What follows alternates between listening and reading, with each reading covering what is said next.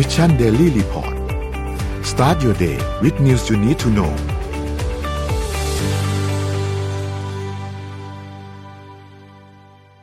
สวัสดีครับยินดีต้อนรับเข้าสู่รายการ Mission Daily Report นะครับประจำวันพฤหัสบดีที่ 26 พฤษภาคมนะครับ 2565 นะครับ อยู่กับพวกเรา 3 คนนะครับ สวัสดีพี่โทมัส แล้วก็สวัสดีพี่เอ็มนะครับ สวัสดีครับอ่านะวันนี้ก็วันพฤหัสบดีกันแล้วนะครับ เดี๋ยวเราวันนี้ เรามารายงานข่าวกันนะครับ ว่ามีข่าวสารอะไรให้มาอัปเดตกันบ้างนะครับโดยเฉพาะอย่างยิ่ง Big Read นะครับของพี่โทมัสในวันนี้นะฮะที่เกี่ยวข้องกับว่าที่อืมผู้ว่ากทมคนใหม่นะฮะกับว่าเรื่องของ BTS นะฮะสายสีเขียวนะครับว่าจะมีอะไรบ้างนะครับ เดี๋ยวเรามาดูกันนะฮะก่อนอื่นเลยนะฮะเราไปดูกันเรื่องของตัวเลขนะครับ ประจำวันนี้กันก่อนเลยนะครับสำหรับ ตัวเลขการฉีดวัคซีนนะครับ เมื่อวานนี้เราฉีดได้เพิ่ม 1 6 0 0 0 0 โดสนะครับสำหรับเข็มที่3เนี่ยตอนนี้ก็อยู่ที่ประมาณร้อยละ 40%นะครับของประชากรของประเทศเรานะครับ ก็เริ่มเพิ่มจำนวนขึ้นเรื่อยๆนะครับสำหรับเรื่องของโควิด -19 นะครับสำหรับเมื่อวานนี้นะครับ เรามีผู้ป่วยติดเชื้อรายใหม่นะครับ เพิ่มขึ้นประมาณ 5,013 รายนะครับ แล้วก็ มีผู้เสียชีวิตนะครับ33 รายด้วยกันนะครับ ก็ถือว่ายังสูงกว่านะครับ เป้าหมายที่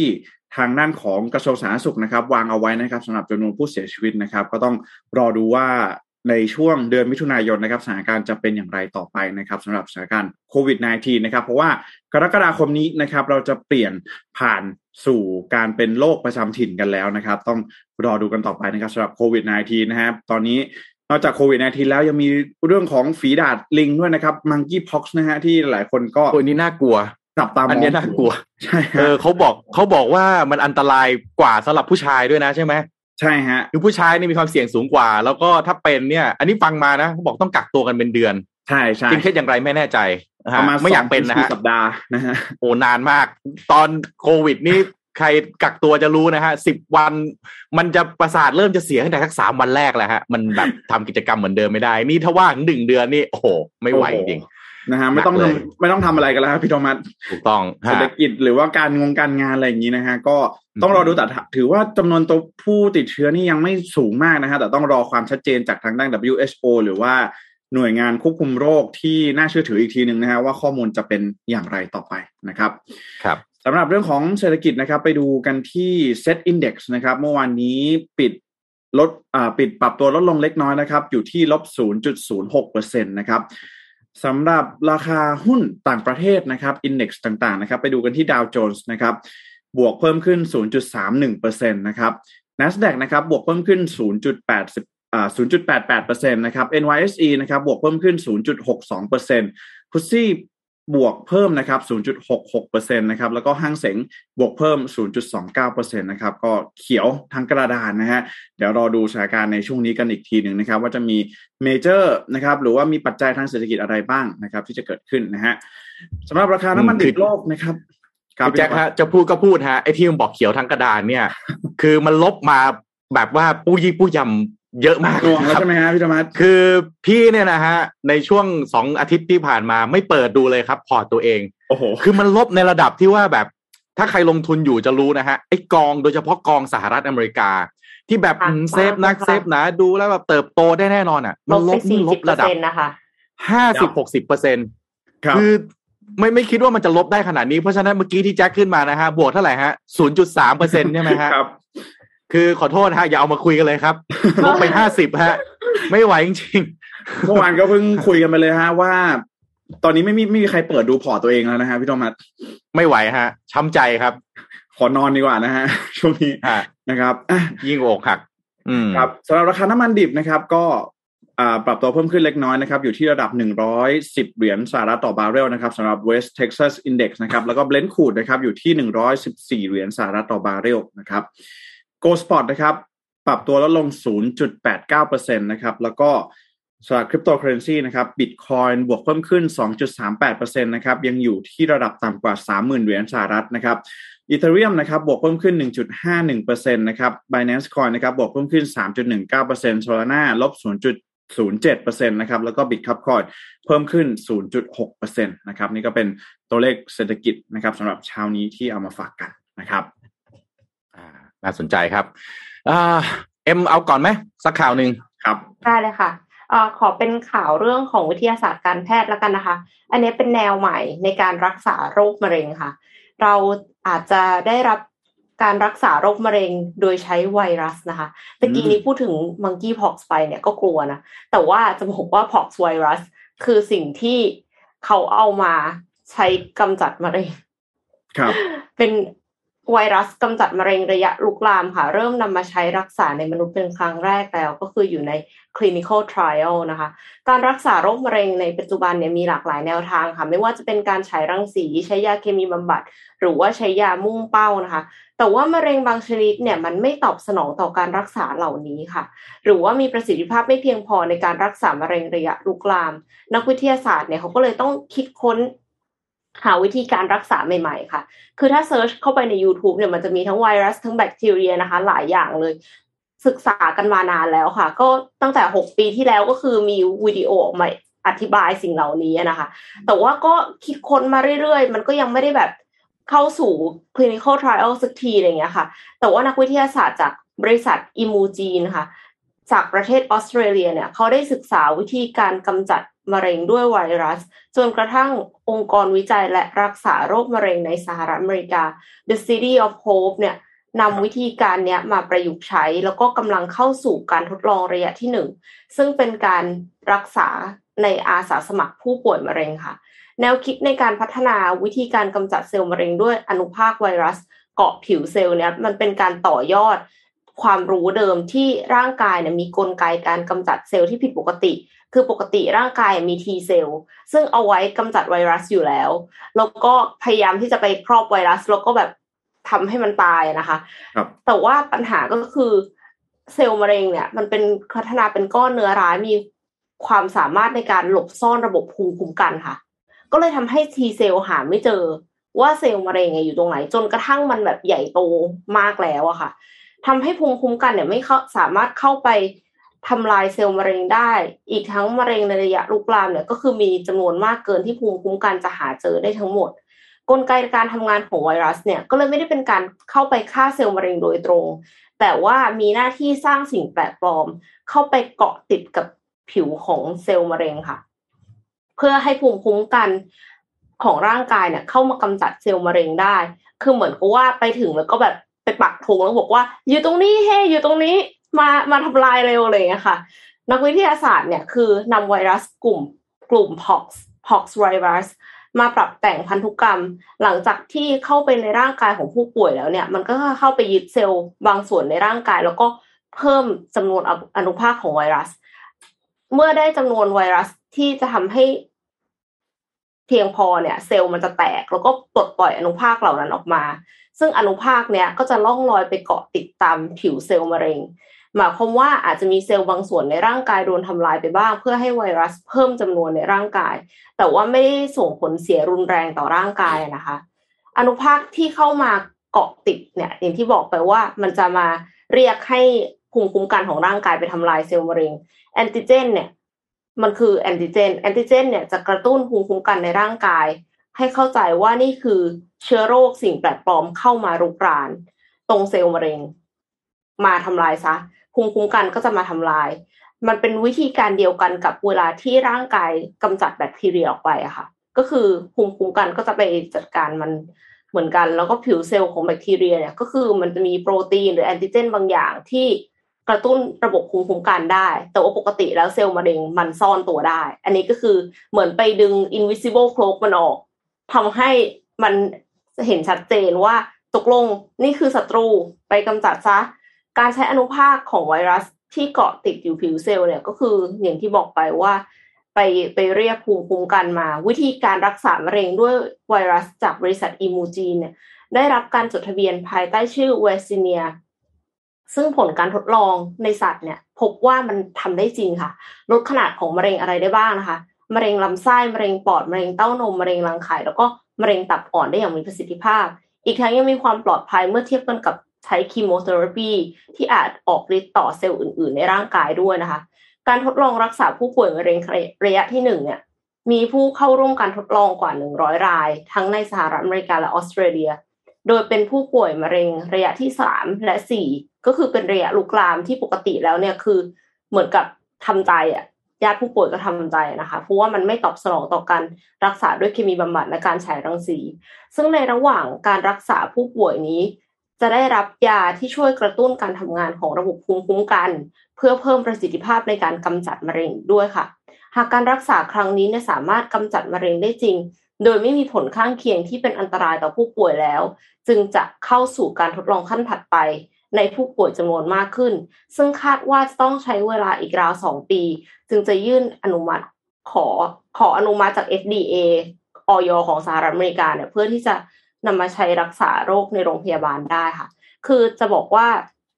เอ็มไปฟังอีกคลิปหนึ่งมา ซึ่งมันมันคนละแหล่งข่าวกันเขาบอกว่าเวลาที่ modify ไวรัสอะค่ะ ก็คือเขาดึงสิ่งที่อยู่ในไวรัสออกสองอย่าง อย่างที่หนึ่งก็คือสิ่งที่ทำให้เกิดโรค หมายความว่าถึงแม้ว่าจะเป็น pox ไวรัสเนี่ย แต่ว่ามันไม่ควรจะทำให้เกิดโรค pox แล้วนะคะ คือไม่แน่ใจเราไม่ได้แบบแน่ใจขนาดนั้นว่าไอ้ pox ไวรัสเนี่ยตกลงมันคือ monkey pox เดียวกันหรือเปล่าอะไรเงี้ยนะคะ แต่ว่าอาจจะแบบสายพันธุ์คล้าย ๆ กัน คือเราก็จะไม่ได้เกิดโรคฝีดาษอะต่อให้เรามีไวรัสฝีดาษเข้าไป เพราะว่าเขาดึงดึงอันนั้นออก อย่างที่สองที่ดึงออกก็คือความสามารถในการซ่อนตัวจากภูมิคุ้มกัน เพื่อที่จะให้ภูมิคุ้มกันเนี่ย เจอได้เร็ว พอภูมิคุ้มกันเจอได้เร็วก็เลยมามาทำลายไวรัส ซึ่งเทคนิคนี้ก็คือทำลายไอ้ตรงเซลล์มะเร็งได้เร็ว ประมาณนั้นนะคะ ก็เลยจะทำให้ร่างกายเนี่ย คือมันอาจจะมียังมีอาการป่วยอยู่นิดหน่อย แต่ว่าไม่ได้เป็นมากเท่าปกติที่เราติดไวรัสอันนั้น แล้วก็ร่างกายเนี่ยจะหาตัวเซลล์มะเร็งเจอได้เร็ว เพราะว่าไวรัสเนี่ยไปเป่าประกาศไว้แล้วก็จะสามารถที่จะรักษาเซลล์มะเร็งได้ อันนี้ก็อาจจะเป็นการแพทย์อีกทางเลือกหนึ่งนอกเหนือจากคีโมเทอราปีก็หวังเป็นอย่างยิ่งค่ะว่าจะสามารถทำได้ในไม่กี่ปีข้างหน้าค่ะ อืม ถือว่าเป็นข่าวดีนะครับ คือสำหรับผู้ป่วยมะเร็งเนี่ย เข้าใจเลยนะครับ เพราะว่าอย่างที่บ้านพี่เนี่ยคุณแม่เนี่ยครับสิบกว่าปีก่อน คุณแม่พี่นี่เป็นมะเร็งระยะที่สามนะครับครับระยะที่สามแล้วก็ปรึกษาคุณหมอคุณหมอก็บอกว่าทำใจได้เลยนะครับ ให้ทำใจได้เลย แต่ว่าสุดท้ายก็รักษาจนรอด เพราะฉะนั้นใครเป็นมะเร็งนะครับ ขอให้กำลังใจตรงนี้เลยนะครับ ทั้งคนที่เป็นแล้วก็คนที่ต้องอยู่คนใกล้แล้วมีตัวสมาชิกสมาชิกในครอบครัวที่เป็นมะเร็งเอ่อทุกอย่างเป็นไปได้ นะครับ ทุกอย่างเป็นไปได้ทั้งนั้นนะครับใช่อะพาไปต่อนะครับ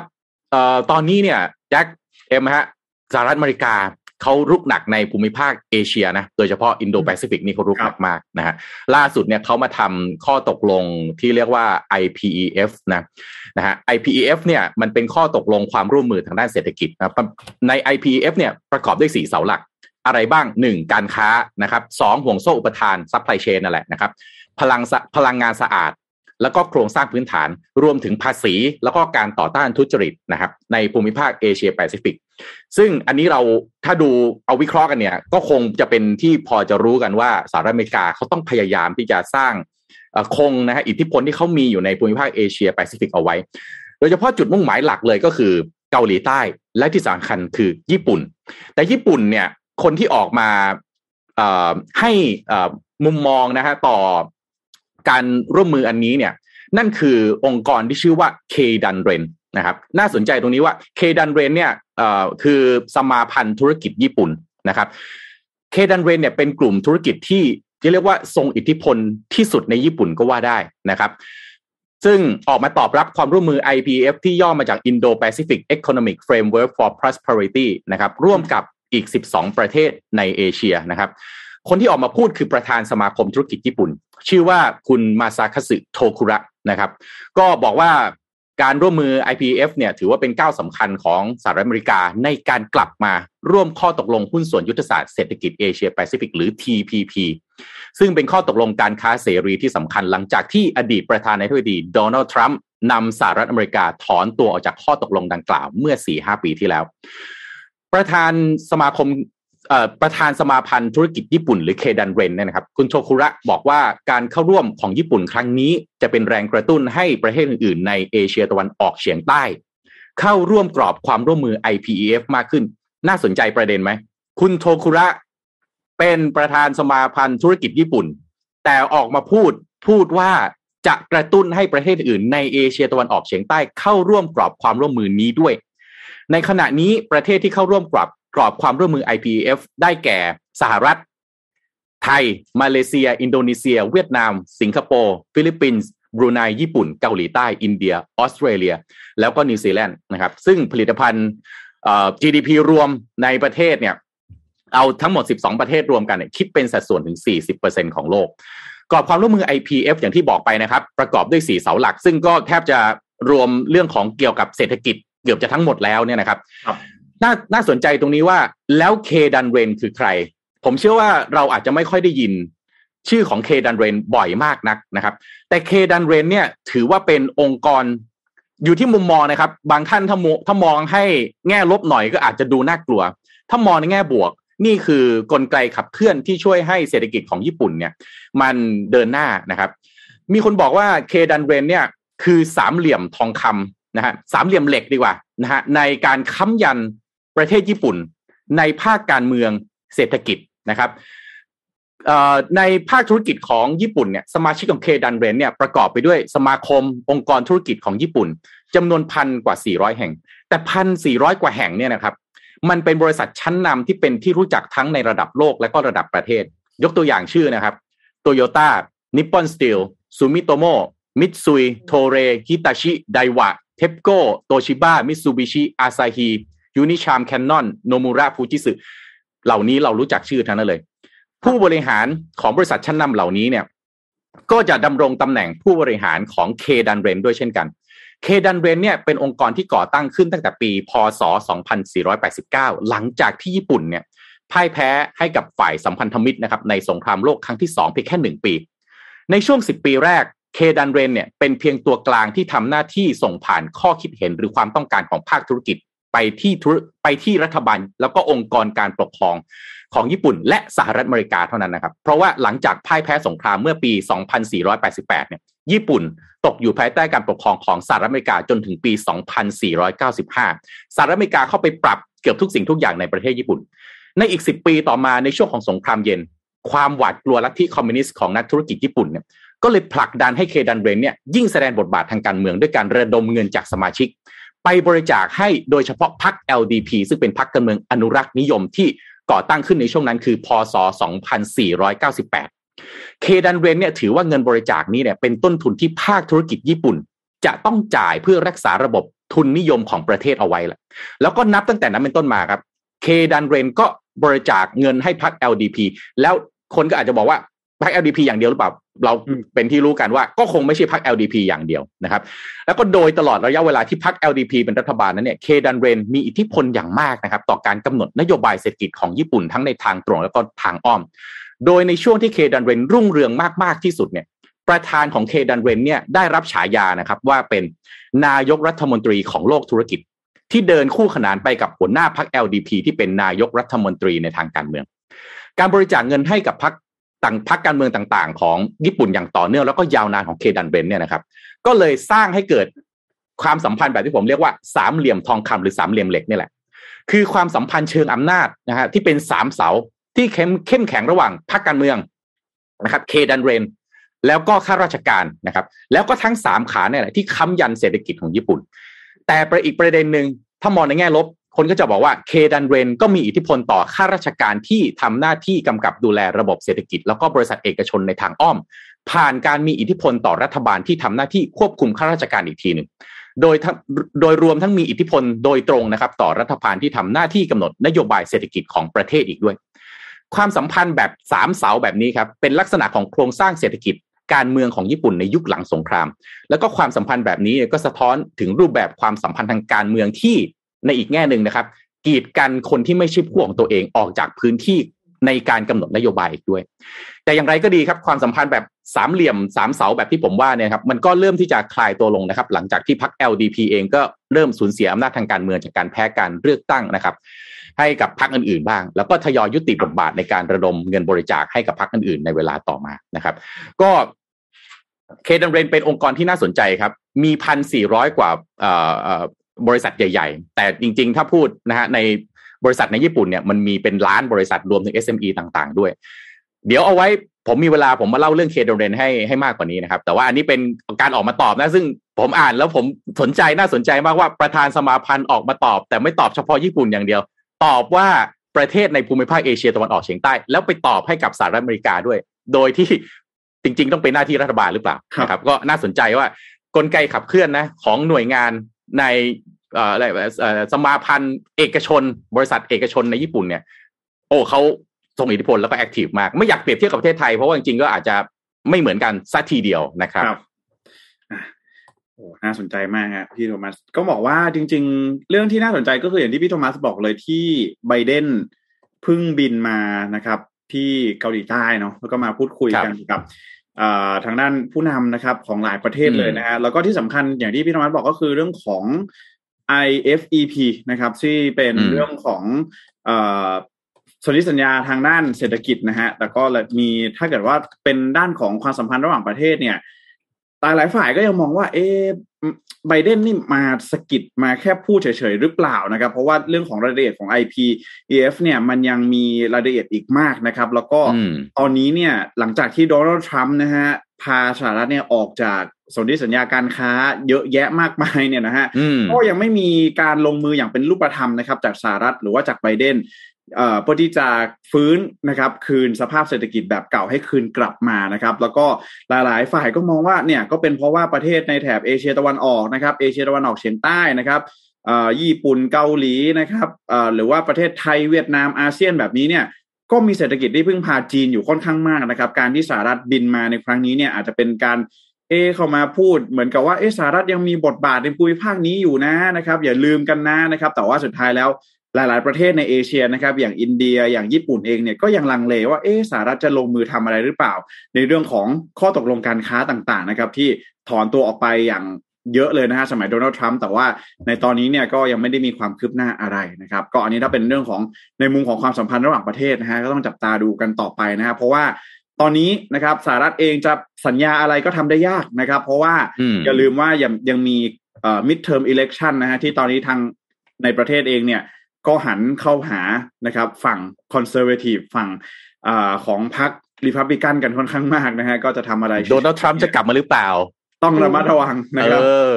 แล้วแล้วแล้วคนที่จะชวนกลับมานี่อีลอนมัสหรือเปล่าฮะ ไปเปิดทวิตเตอร์ให้โดนัลด์ทรัมป์ใหม่หรือเปล่ามนั่นนะสิแหม่นะครับน่าลุ้นน่าติดตามเหลยเกินนะฮะนะฮะพูดถึงเรื่องของสหรัฐอเมริกานะครับ ไปดูกันที่เหตุ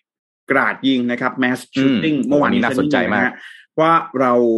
มีข้อมูลอะไรกันมากนะครับไบเดนก็ออกมาพูดถึงเรื่องนี้กันด้วยนะครับ ก็ถือว่าเป็นเหตุการณ์ mass shooting นะครับ หรือว่าเหตุการณ์กราดยิงที่สะเทือนขวัญอีกครั้งหนึ่งในสหรัฐนะครับ ก็มือปืนรายนี้นะครับ สรุปอายุเพียงแค่ 18 ปีเท่านั้นนะครับ บุกเข้าไปก่อเหตุกราดยิงที่โรงเรียนประถมนะครับ Rob Elementary School นะครับ ซึ่งสิ่งที่น่าสลดใจคือเป็นโรงเรียนประถม นะครับไม่ว่าจะโรงเรียนอะไรก็น่าสลดใจนะฮะแต่ว่าโรงเรียนประถมเนี่ยเรากำลังพูดถึงเด็กที่อายุไม่เกินสิบสิบเท่าไหร่ฮะสิบสองประมาณนี้นะฮะถ้าเป็นบ้านเราสิบเอ็ดสิบสองประมาณนี้นะครับ ก็เด็กไม่เกินมัธยมนะครับ ก็ถือว่าเป็นอีกหนึ่งเหตุการณ์นะครับ ที่น่าเศร้ามากๆนะครับ ที่เกิดขึ้นเมื่อวานนี้มีผู้เสียชีวิตเป็นเด็กนักเรียน 19 รายนะครับ แล้วก็เป็นผู้ใหญ่ 2 รายด้วยกันนะครับ เหตุการณ์นี้เนี่ยนะครับก็ทำให้นึกภาพย้อนไปถึงเหตุกราดยิงที่ Sandy Hook นะครับ Elementary School เมื่อประมาณ 10 ปีที่แล้วนะครับ เนื่องจากว่าที่ Sandy Hook เนี่ยถือว่าเป็นอีกหนึ่งเหตุการณ์ mass shooting ที่ใหญ่อีกครั้งหนึ่งเลยที่สหรัฐอเมริกานะครับ ต้องบอกว่าอย่างที่เมื่อวานนี้เราเคยพูดไปแล้วนะครับว่า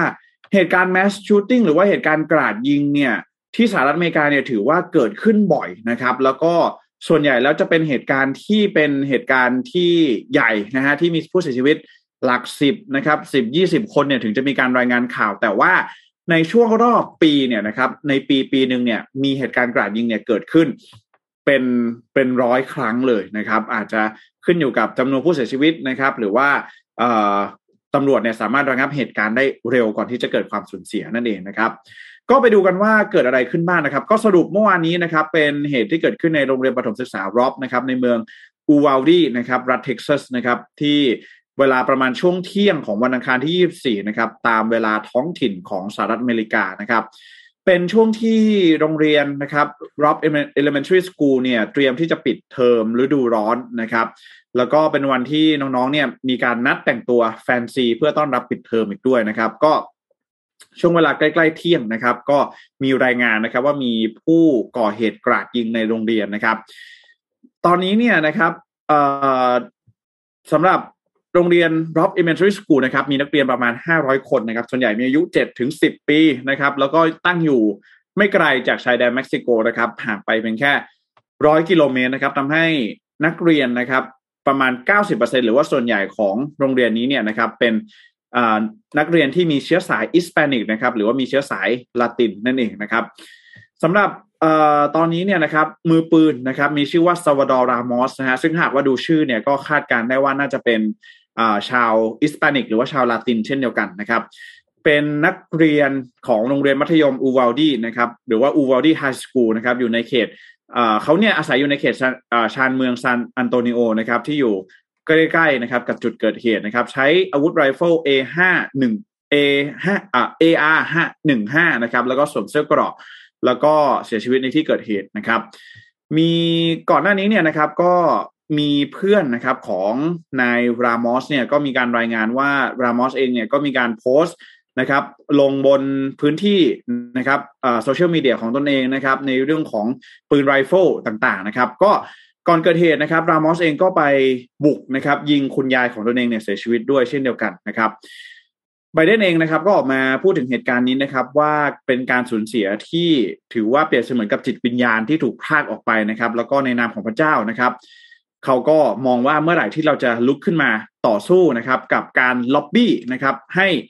สามารถครอบครองปืนได้นะครับ ก็คือพูดเรื่องของการ restriction นั่นเองนะครับ เนื่องจากว่า การ restriction เนี่ยตอนนี้ก็ถือว่าเป็นปัญหาที่เกิดขึ้นนะครับ ที่สหรัฐอเมริกานะฮะคือฝั่งที่เป็น liberal นะครับ ฝั่งที่อยู่ตรงข้ามเนี่ยก็มองว่าเอ้ยเรื่องของการ control การควบคุมการครอบครองอาวุธปืนเนี่ย มันควรจะก็ต้องเข้ามา regulate ได้แล้ว ต้องเข้ามาควบคุมได้แล้วนะครับ เพราะว่าไม่งั้นมันก็จะเกิด mass shooting แบบนี้ก็ซื้อง่ายนะ มันก็ซื้อง่ายเกินไปจริง ๆ นะในอเมริกาเนี่ยซื้อปืนเนี่ยที่แจ็คบอก ง่ายมากครับมันคือถ้าเป็นซื้อง่ายเหมือนซื้อมีดทำครัวเลยครับ ที่อเมริกาเนี่ยซื้อปืนคือโดยเฉพาะอย่างยิ่งถ้าเป็นเท็กซัสเนี่ยเท็กซัสเนี่ยเป็น red state นะครับ ก็คือเป็นรัฐที่ conservative มาก ๆ นะครับ แล้วก็กฎหมายของการซื้ออาวุธปืนในเท็กซัสเนี่ยนะครับ ก็คือ no background check ก็คือเหมือนกับว่าเขาบอกว่า people age 18 or over คือใครที่อายุมากกว่า 18 ปีเนี่ย สามารถซื้อ handgun นะครับ หรือว่าปืนพกได้จาก Texas Resident ก็คือสามารถซื้อกับ ประชาชนทั่วไปได้เลยนะ สมมุติว่าพี่โทมัสมีปืนนะครับ แล้วผมอยากจะซื้อเนี่ยผมอายุเกินเนี่ย ผมสามารถไปซื้อกับพี่โทมัสได้เลยนะครับแล้วก็อันนี้เนี่ยเขาจะเรียกว่าเป็น private sale นะครับ คือเป็นการขายแบบ C to C นะฮะคือเป็น customer to customer นะครับ no background check นะครับ ไม่เช็คประวัตินะครับ no record sale ไม่มีการออกใบเสร็จไม่จำเป็นนะฮะแล้วก็ไม่ต้องมีการขออนุญาตด้วยนะครับ สามารถทำได้เลยนะครับ ถ้าอายุถึงนะครับ ไม่ผิดกฎหมาย แต่จะมีกฎหมายในเรื่องของการ พกอาวุธปืน อันนี้จะมีนะครับ ก็คือ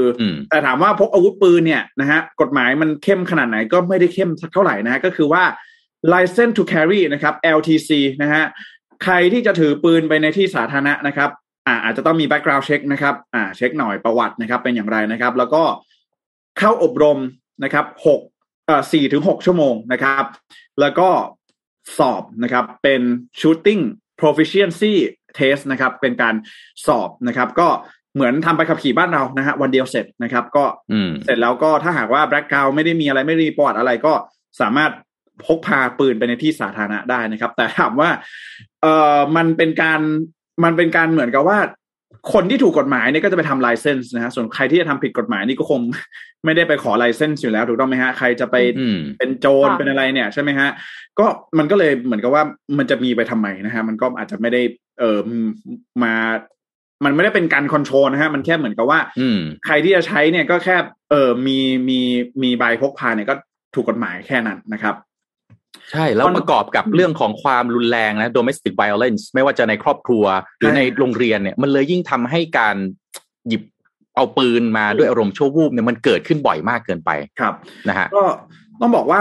อันนี้หลาย ๆ คนอาจจะมองว่า เอ๊ะโหทำไมสหรัฐมุมมองมุคือมุมมองเนี่ยคอนเซปต์เรื่องของการครอบครองปืนเนี่ยก็คือว่าเขาจะมองว่าประชาชนเนี่ยควรจะมีสิทธิเสรีภาพในการครอบครองปืนนะครับ ตาม second amendment นะครับรัฐธรรมนูญที่มีการแก้ไขในมาตราที่สองของสหรัฐนะครับ ก็เป็นสิทธิที่จะเข้าถึงการพกพาอาวุธปืนโดยไม่ถูกแทรกแซงจากรัฐบาลกลางนะครับอืมหมายความว่าเขาก็จะมองว่า เอ้ย ถ้าเกิดวันหนึ่งรัฐบาลเนี่ยมีรัฐประหารขึ้นมาเนี่ยประชาชนถ้าหากไม่พอใจก็สามารถจับปืนลุกขึ้นสู้ได้อะไรแบบนี้นะฮะอืมคือมันเป็นอืมมุมมองที่มันแตกต่างกันเนาะคือ คือบ้านเราอาจจะมองในเรื่องของ safety เรื่องของอืมความปลอดภัยการจัดหาไม่ให้มันมีอาชญากรอาชญากรรมเกิดขึ้นอะไรแบบนี้ แต่ว่าถ้าเป็นที่สหรัฐเนี่ยเขาก็จะมองในเรื่องของสิทธิเสรีภาพนะครับ ว่าเอ้ยอืมทำไมอะเรามีสิทธิเสรีภาพที่จะพกปืนอะไรแบบนี้นะครับทำไมเราถึงเอ่อไม่เอ่อไม่สามารถที่จะพกปืนได้อะไรแบบนี้นะครับ มุมมองก็จะต่างกันในเรื่องนี้นะครับ เท็กซัสเนี่ยก็ถือว่าเป็นรัฐหนึ่งเลยที่มีปัญหาบ่อยมาก ๆนะครับ เรื่องของการคอนโทรลนะ เพราะว่าเมื่อปี 2021 เนี่ย ในเดือนมิถุนายนนะครับก็หนึ่งปีพอดีนะครับเกรกแอบบอตนะครับซึ่งเป็นผู้ว่าการรัฐเท็กซัสเนี่ยก็เพิ่งลงนามผ่านกฎหมายเจ็ดฉบับนะครับ ซึ่งช่วยเปิดเสรีในการครอบครองปืนให้มากให้มีมากขึ้นกว่าเดิมนะครับ แล้วก็ประชาชนเนี่ยก็อย่างที่ได้บอกไปนะฮะว่าครอบครองปืนได้อย่างถูกกฎหมาย โดยไม่จำเป็นต้องมีใบอนุญาตนะครับสำหรับเหตุกราดยิงเนี่ยต้องบอกว่าเอ่ออย่างที่ได้บอกไปนะฮะเกิดขึ้นบ่อยนะครับ ใน ในข้อมูลจาก Education Week นะครับซึ่งเป็นสื่อด้านการศึกษาของสหรัฐเนี่ยเหตุกราดยิงในโรงเรียนเนี่ยนะครับถือว่าเป็นครั้งที่ 27 นะครับ ของสหรัฐในปีนี้นะครับ 27 ครั้งในปีนี้กราดยิงนะครัในบโรงเรียนอย่างเดียวด้วยนะคะ ถูกต้องที่สิบครับเจ็ดที่เป็นข่าวหรือเปล่าอัมีนนี้ที่ไม่เป็นข่าวอีกหรือเปล่า ผมผมก็ไม่แน่ใจว่า 27 เนี่ยอืมเป็นผมรู้สึกว่าที่ที่อันนี้เฉพาะในโรงเรียนนะครับ ขณะที่เหตุกราดยิงทั้งหมดนะครับ ของปีนี้เนี่ย อยู่ที่212ครั้งโอ้นะโหครับ นี่คือ เยอะมาก เยอะมากเกือบทุกวันครับครับ ก็คือเขาบอกว่าวันนี้เนี่ยเป็นวันที่145ของปีเท่านั้นครับแต่ว่ามีเหตุการณ์ยิงเนี่ย212ครั้ง เกินเป็นเกินที่เรียบโอ้ร้โหอยเกินนี่ต่อวัเกินนเกินวันละครั้งนะ ถ้าแบบเนี้ยครับค่ะ โอ้โห รุนแรงจริง เพราะว่าจริง ๆ เนี่ยต้องบอกเลยนะฮะว่าตอนที่ผมทำรีเสิร์ชข่าวเพื่อที่จะมาเล่าใน MDR เนี่ยคือเห็นตลอดนะฮะว่า เฮ้ยมันมีข่าวที่เป็น domestic violence ในสหรัฐที่เป็นเหตุกราดยิงเนี่ย บ่อยมากๆ แทบจะแทบจะทุกครั้งเลยที่เราเข้ามาดูข้อมูลต่าง ๆ นะครับ เพราะฉะนั้น อืมอันนี้ก็เป็นอีกหนึ่งตัวเลขนะฮะที่ยืนยันว่าเหตุกราดยิงที่สหรัฐเนี่ย เราอาจจะไม่ได้ยินมันบ่อยนะครับ อาจจะไม่ได้ได้ข่าวบ้างแต่ว่าเกิดขึ้นแทบจะทุกวันเลยนะครับ ก็ปัญหานะครับ อาจจะเป็นอยู่ในเรื่องของการคอนโทรลนะครับ เรื่องของกฎหมายต่างๆ ก็ดูซิว่าถ้าหาก นะครับ เรื่องนี้เนี่ยเข้าสู่กระบวนการนะครับ ทางรัฐสภาของสหรัฐเนี่ย มันจะออกมาหน้าไหนนะครับ เพราะอย่าลืมว่าเรื่องนี้เนี่ยไม่ใช่เรื่องที่เอ่อคือมันไม่ใช่เรื่องที่ประชาชนสหรัฐส่วนใหญ่เห็นด้วยนะฮะคือหลาย ๆ ประชาชนอืมชาวสหรัฐส่วนใหญ่ก็มองว่า right to bear arm นะฮะเขาบอกว่า right to bear arm ก็คือสิทธิในการครอบครองอาวุธปืนเนี่ย มันเป็นเรื่องที่โอ้โหหลาย ๆ คนเนี่ย take it serious มาก ๆ นะฮะสำคัญมากต้อง ประชาชนต้องครอบครองปืนได้นะครับเอ่อนี่ฮะก็เป็นเรื่องที่น่าสนใจว่ากราดยิงเกิดขึ้นซ้ำแล้วซ้ำเล่านะครับสหรัฐเองก็ยังไม่สามารถที่จะออกกฎหมายเพื่อจำกัดนะครับ หรือว่าควบคุมการครอบครองอาวุธปืนได้สักทีนะครับ ก็ขอแสดงความเสียใจกับผู้ที่เสียชีวิตทั้งหมดเลยนะครับ จากเหตุกราดยิงที่อืมเท็กซัสในครั้งนี้ด้วยนะครับ โอ้ก็ขอให้อย่าเกิดกับบ้านเราเลยนะครับ ใช่อะครับไปต่อกันนะครับ เรื่องของแหละผมคิดว่าหลาย ๆ ท่านนะครับ ตอนนี้หลาย ๆ โฟกัสก็ไปที่การติดตามภารกิจที่ท้าทายของผู้ว่าว่าที่ผู้ว่าคนใหม่โอ้โหนะครับหนึ่งในเมื่อวานั้นนนี้ที่พูดกันมาฮะเมื่อวานนี้ไปลงที่ไม่ให้ลำสาลีนะฮะโอ้ลำสาลีโอ้ยตอนนี้ คนก็ถามนะเอ้นักข่าวจะติดตามผู้ว่าทุกวันแบบนี้ไปได้สักปีหนึ่งไหมใช่นะฮะว่ามีมีคอนเทนต์ทุกวันนะครับก็แน่นอนมันมันเพิ่งจะเสร็จเรียบร้อยไปแล้วเพราะว่าประเทศเราไม่ได้มีการเลือกตั้งมาแปดเกือบเก้าปีแบบนี้เนี่ยอืมตื่นเต้นแม่เป็นธมัรนรมดานะคะ เหมือนมันได้อะไรใหม่ ๆ มา มันก็ต้องนิดนึงอะนะฮะครับก็หนึ่งในประเด็นใหญ่ที่สุดเลยตั้งแต่ก่อนเลือกตั้งนะครับ จนเลือกตั้งเสร็จเรียบร้อยแล้วนั่นก็คือภารกิจรถไฟฟ้าสายสีเขียว ที่มันเป็นประเด็นต่อเนื่องยาวนานมามาก ๆ นะครับ วันนี้ผมก็เลยจะพาไปดูประเด็นนะครับว่า รถไฟฟ้าสายสีเขียวเนี่ยนับเป็นภารกิจที่ท้าทายด่านแรก ๆ เลยของผู้ว่าคนใหม่ ความตั้งใจในร้อยวันแรกของว่าที่ผู้ว่าคนใหม่คุณชัดชาตินะครับ คือการเริ่มทำงานตามแผนนโยบายทั้ง 200 ข้อ ที่คุณชัดชาติบอกให้ข้าราชการกรทมเนี่ยไปอ่านได้เลย ว่าต้องเดินหน้าทันทีเนี่ยถ้าเป็นนโยบายระยะยาวก็ทยอยทำไปนะครับโดยก่อนหน้าเลือกตั้งเนี่ยนะครับก็ได้คุณชัดชาติให้สัมภาษณ์ถึงนโยบายระบบการขนส่งมวลชนในกรุงเทพมหานครว่า การเปลี่ยนแปลงต้องการให้เป็นการโอนสัมปทาน โครงการรถไฟฟ้าสายสีเขียวให้กับกระทรวงคมนาคมเป็นผู้ดูแลบริหารจัดการ มีเงื่อนไขว่ายังไงก็ได้ แต่ขอให้ค่าโดยสารรถไฟฟ้าต้องต่ำกว่า 30 บาทต่อการเดินทางอย่างน้อย 8 สถานี ท่านผู้ว่าคนใหม่จะสามารถจัดการในเรื่องนี้ได้หรือเปล่า ต้องย้อนกลับไปอย่างนี้ก่อนครับว่า ประเด็นของรถไฟฟ้าสายสีเขียวเนี่ยมันเกิดขึ้นตั้งแต่หม่อมราชวงศ์สุขุมพันธ์บริพัตรอืมเป็นผู้ว่ากรุงเทพในยุคนั้นนะครับ แล้วก็ได้ลงนามเซ็นสัญญาว่าจ้าง BTSC เนี่ยเป็นระยะเวลา 30 ปี โดยเฉพาะส่วนที่เป็นปัญหาคือส่วนต่อขยายหมอชิดสะพานใหม่ คูคต แล้วก็เส้นทางแบริ่งสมุทรปราการ แต่เนื่องจากไอ้ส่วนต่อขยายทั้งสองส่วนเนี่ยครับมันไม่ได้อยู่ในพื้นที่กรุงเทพก็เลยเป็นที่เป็นคำถามว่าแล้วหน่วยงานไหนจะเป็นผู้รับผิดชอบ ต่อมาเอ่อในตอนนั้นเนี่ยรัฐบาลตอนนั้นเป็นรัฐบาลของคุณสมชายวงสวัสดิ์เป็นนายกรัฐมนตรี ก็เลยตัดสินใจให้รอปมเป็นผู้รับผิดชอบ การก่อสร้างตัวส่วนต่อขยายทั้งสองส่วน แต่ประเด็นก็คือรถไฟฟ้าเนี่ยมันวิ่งยาวต่อเนื่องเป็นสายเดียวกันครับ ถ้ามีเจ้าของหลายคนดูแลหลายรอยต่อ ปัญหาคือใครจะเป็นผู้ให้บริการเดินรถการเก็บเงินจะทำยังไง จนมาขมวดปมเอาในปี 2558 กระทรวงคมนาคมในยุค รัฐบาลคอสชที่มีพลเอกประยุทธ์จันทร์โอชาเป็นนายก ก็เลยมีมติให้กทมเป็นผู้เดินรถ เพื่อความต่อเนื่องในการให้บริการอืมเพื่อเมื่อมีรายได้จากการเดินรถกทมก็ต้องคืนเงินให้กับคนที่ก่อสร้างอย่างรอฟมผ่านการรับโอนหนี้ค่าก่อสร้างโครงสร้าง60,000ล้านบาทมาจากรอฟมด้วย ซึ่งกรุงเทพมหานครก็ได้ให้กรุงเทพธนาคม เป็นผู้บริหารจัดการเดินรถ กรุงเทพธนาคมมีประเด็นเยอะมากนะครับสำหรับการติดตามภารกิจของผู้ว่า เดี๋ยวกรุงเทพธนาคมนี่ผมติ้งต่างไว้ก่อนติดไว้เดี๋ยวผมจะเอามาเล่าต่อตัวละครกรุงเทพสำคัญธนาคมเนี่ยอ่าเขาเขาบอกกรุงเทพธนาคมนี่แม่เป็นแดนสนธยาหรือเปล่าโอ้ใช่หลายคนออกมานะครับครับหวังว่าคุณชัดชาติจะเข้าไปรื้อกรุงเทพธนาคมด้วยหรือเปล่าอืมกรุงเทพธนาคมในตอนนั้นก็ไปจ้าง BTS ในการติดตั้งงานระบบ แล้วก็เป็นผู้เดินรถต่ออีกทอดหนึ่ง โดยมีสัญญานะฮะยาวไปจนถึงปี 2585 ต่อมากรุงเทพธนากรุงเทพธนาคมก็ซื้องานระบบไฟฟ้าและเครื่องกลจาก BTS โดยรวมจึงเกิดเป็นหนี้ก้อนที่มีมูลค่า 2768 ล้านบาทขึ้น ซึ่งมีกำหนดชำระในเดือนมีนาคม 2564ปีที่แล้วที่ผ่านมา เลยเป็นที่มาของการที่ BTS ออกมาทวงเงินผ่านหน้าจอ สรุปโดยย่อภารกิจหนี้สินจำนวนกว่าแสนล้านบาทที่กรุงเทพมหานครแบกรับอยู่ตอนนี้เนี่ยมันมี 3 ก้อนนะครับ ก็คือ 1 ค่าก่อสร้างรถไฟฟ้าส่วนต่อขยายเนี่ยประมาณ 69,000 ล้านบาท ค่าซื้องานระบบไฟฟ้าแล้วก็เครื่องกลที่กรุงเทพธนาคมไปดีไว้ 2768 ล้านบาท แล้วก็ค่าจ้าง BTS ในการเดินรถสายสีเขียวส่วนต่อขยายทั้งหมด คืออันนี้ติดค้างมายาวนานมากนะครับ เพราะว่าให้ BTS วิ่งฟรีตั้งแต่ปี 60 ตอนนี้เนี่ย เป็นหมื่นล้านแล้วโดยรวมยังไม่มีเงินจ่ายนะครับ เอาเฉพาะที่แบบว่าถึงดีลแล้วต้องรีบจ่าย ก็คือก้อนที่ 2 กับก้อนที่ 3 ผมพูดไปเมื่อกี้ ค่าซื้อระบบงานไฟฟ้าและเครื่องกล 2768 ล้านบาท กับค่าเดินรถตั้งแต่ปี 60 ประมาณ 10,000 ล้านบาท รวมก้อน 2 ก้อนนี้ 30,000 ล้านนะครับ ที่เขาออกมาทวงเงิน ทีนี้เราเคยนำเสนอข้อมูลเกี่ยวกับการที่กระทรวงมหาดไทยเนี่ยได้ไปเสนอคอรมอเพื่อขอความเห็นชอบในการต่อสัมปทานรถไฟฟ้าสายสีเขียวเขาเสนอกันไปเจ็ดครั้งนะครับ ยังไม่มีการอนุมัติ เนื่องจากก็มีการถามตอบถามตอบข้อสงสัยของกระทรวงคมนาคมที่สอบถามไปยังกทม แล้วก็ถ้าตามถ้าตามด้านกระทรวงคมนาคมนะก็บอกว่ากทมยังชี้แจงไม่ครบถ้วน ด้วยเหตุนี้ก็เลยทำให้คมนาคมเนี่ยมีความเห็นคัดค้านการต่อสัมปทานรถไฟฟ้าสายสีเขียว ให้กับ BTSC นะครับ ออกไปอีก 30 ปี หรือไปสิ้นสุดปีจากเดิมเนี่ยมันต้องสิ้นสุด 2,572 เนี่ยเขาจะให้ต่อไปถึง 2,602 แลกกับการเก็บค่าโดยสาร 65 บาท มาย้อนฟังกันนิดหนึ่งครับว่าเกิดอะไรขึ้นที่มันมีการถามตอบ7ครั้งนะครับ ที่คมนาคมเนี่ยได้มีการขอหนังสือจากกทมไป ครั้งที่หนึ่งเนี่ยถามกันไปตั้งแต่วันที่ 17ธันวาคม 2563 ข้อมูลเนี่ย9ประเด็นนะครับ ก็เยอะอะนะครับ ไม่ว่าจะเป็นผลการต่อรองเจรจากับผู้รับสัมปทาน แบบจำลองทางการเงินนะครับ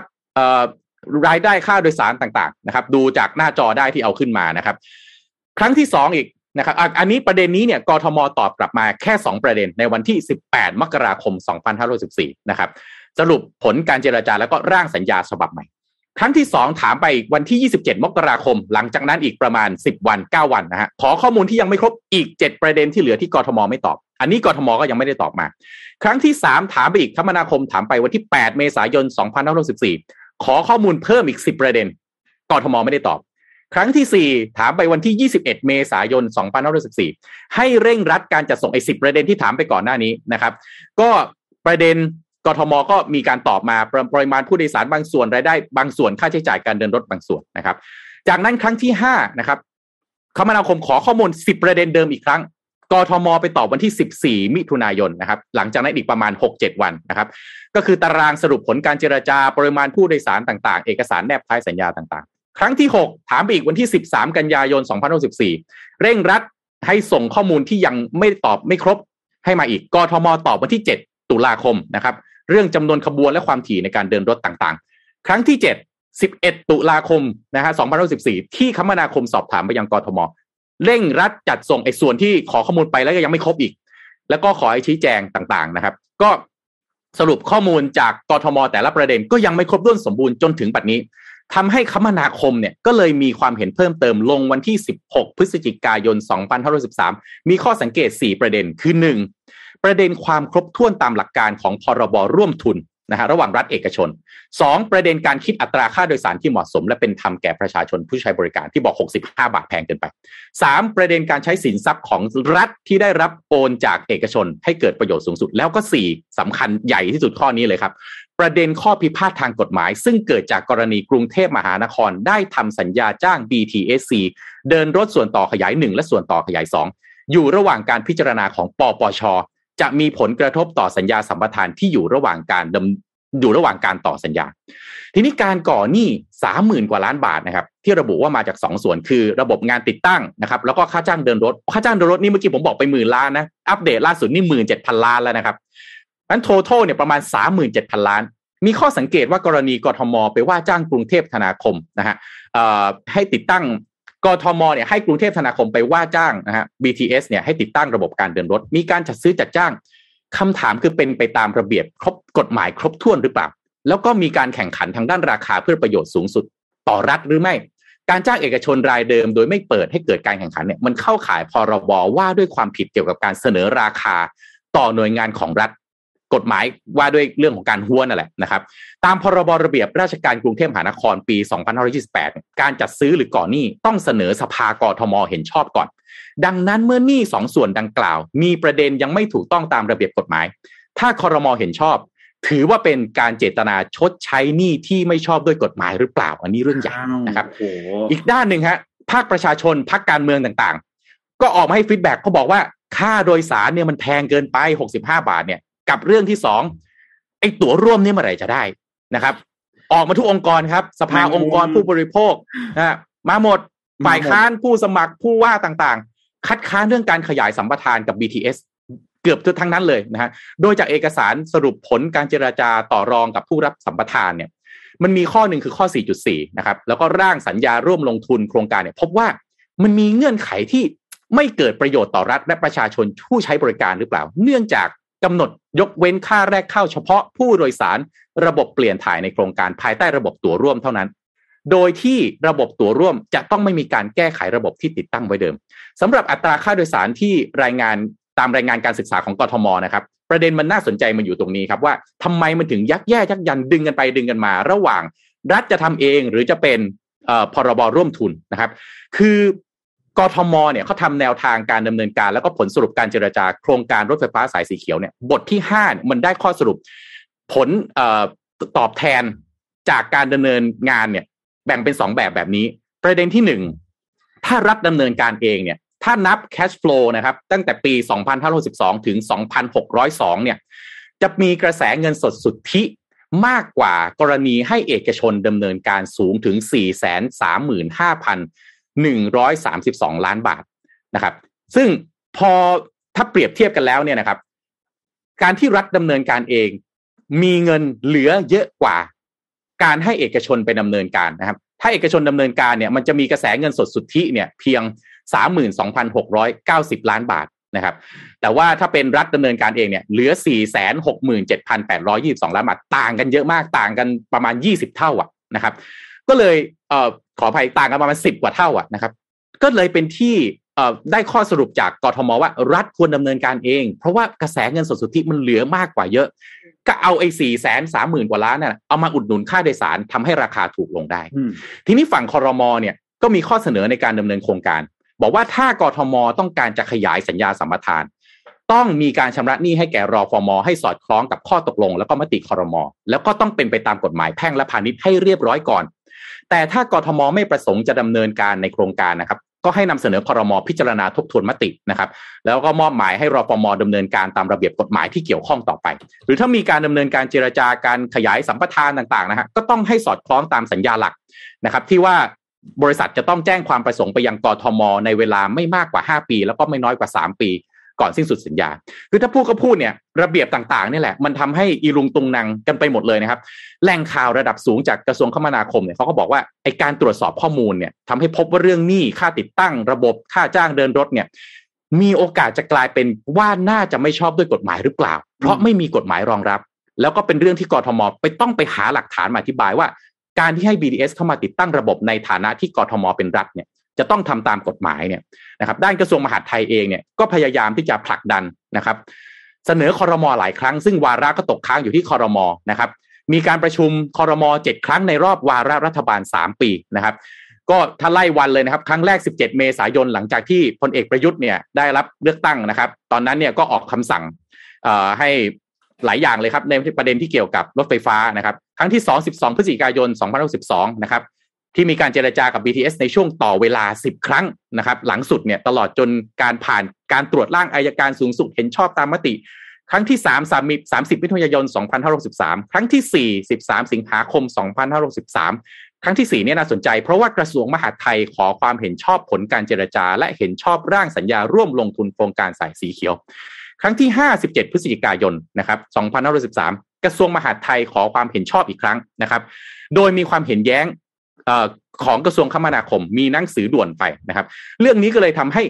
หลังจากนั้นมามหาดไทยกับคมนาคม ขัดแย้งกันตลอดในประเด็นของรถไฟฟ้าสายสีเขียวแล้วจบไม่ลงสักทีแล้วก็ต่อมาครั้งที่ 6 จนล่าสุดครั้งที่ 7 นะครับ 8 กุมภาพันธ์ 2565 ถ้าจำกันได้ ผมเอาเรื่องนี้มาเล่าคือวันที่ 7 รัฐมนตรีพักภูมิใจไทย พร้อมใจกันไม่เข้าร่วมประชุมคอรมอพร้อมทั้งแสดงตัวว่าไม่เห็นด้วยในการส่งหนังสือโหวตโนเป็นลายลักษณ์อักษร ถ้าหากจะพิจารณาอนุมัติถ้าสามารถทำได้นะครับคอรมอมีรัฐมนตรี 35 คน ถ้าเจ็ดรัฐมนตรีของภูมิใจไทยไม่เห็นด้วย ถ้าพูดตรงๆก็ไม่มีผลกระทบ เพราะว่าไม่มีกฎหมายบอกว่าต้องให้รัฐมนตรีทั้ง 35 คนต้องเห็นชอบทั้งหมดถึงจะผ่านได้ ดังนั้นจริง ๆ เรื่องนี้เนี่ยคอรมอสามารถอนุมัติได้นะครับ โดยไม่ต้องสนความเห็นของเจ็ดรัฐมนตรีภูมิใจไทยที่ตอนนั้นไม่เข้าร่วมประชุม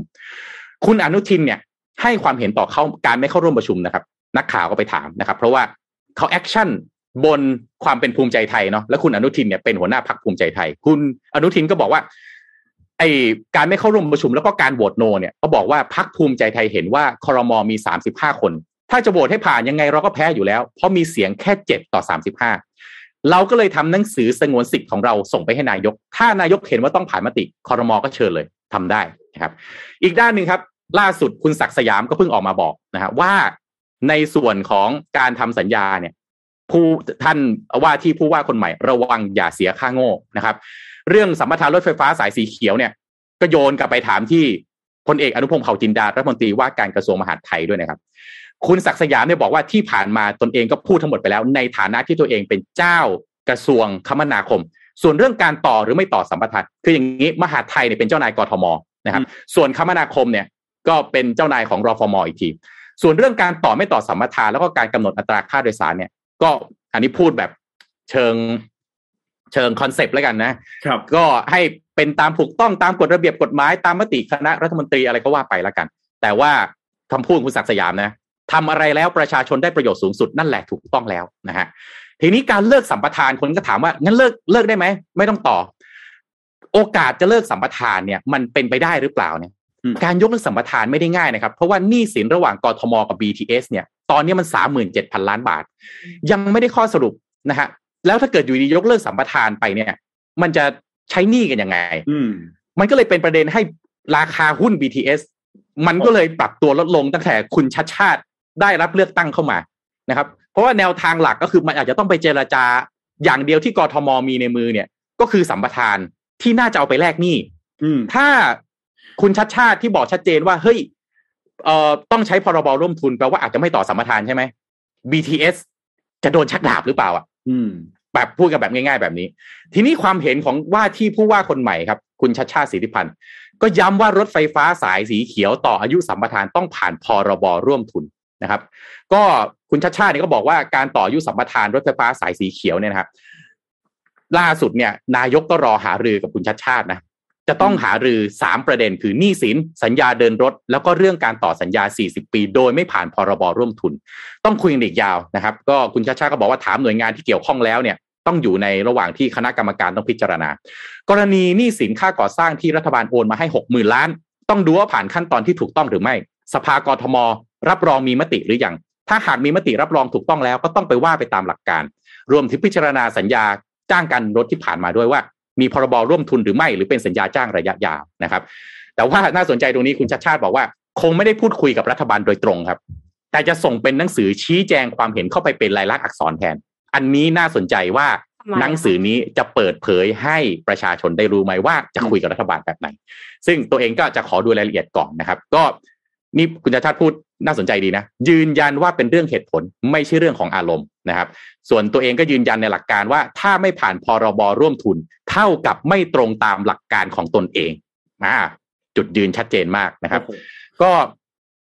การจัดการปมปัญหาของรถไฟฟ้าสายสีเขียวจะเป็นยังไงครับ ว่าที่ผู้ว่ากทมคนใหม่จะสามารถแก้ปัญหาเรื่องนี้ได้หรือเปล่า หากแก้ไขไม่ได้ในช่วงเวลาของการรับหน้าที่ ก็แหมอาจจะเป็นประเด็นให้ฝ่ายที่ติดตามแล้วติดตามตรวจสอบการทำงานของท่านผู้ว่าตั้งแต่วันแรกเลยนะฮะน้ำเสียถนนไม่ดีนี่ก็ติดตามบอกว่าทำไม ท่านจัดชาติไม่แก้ปัญหาก็เพิ่งเข้ามารับตำแหน่งเองเนี่ยนะฮะก็คะแนนตอนนี้อันนั้นก็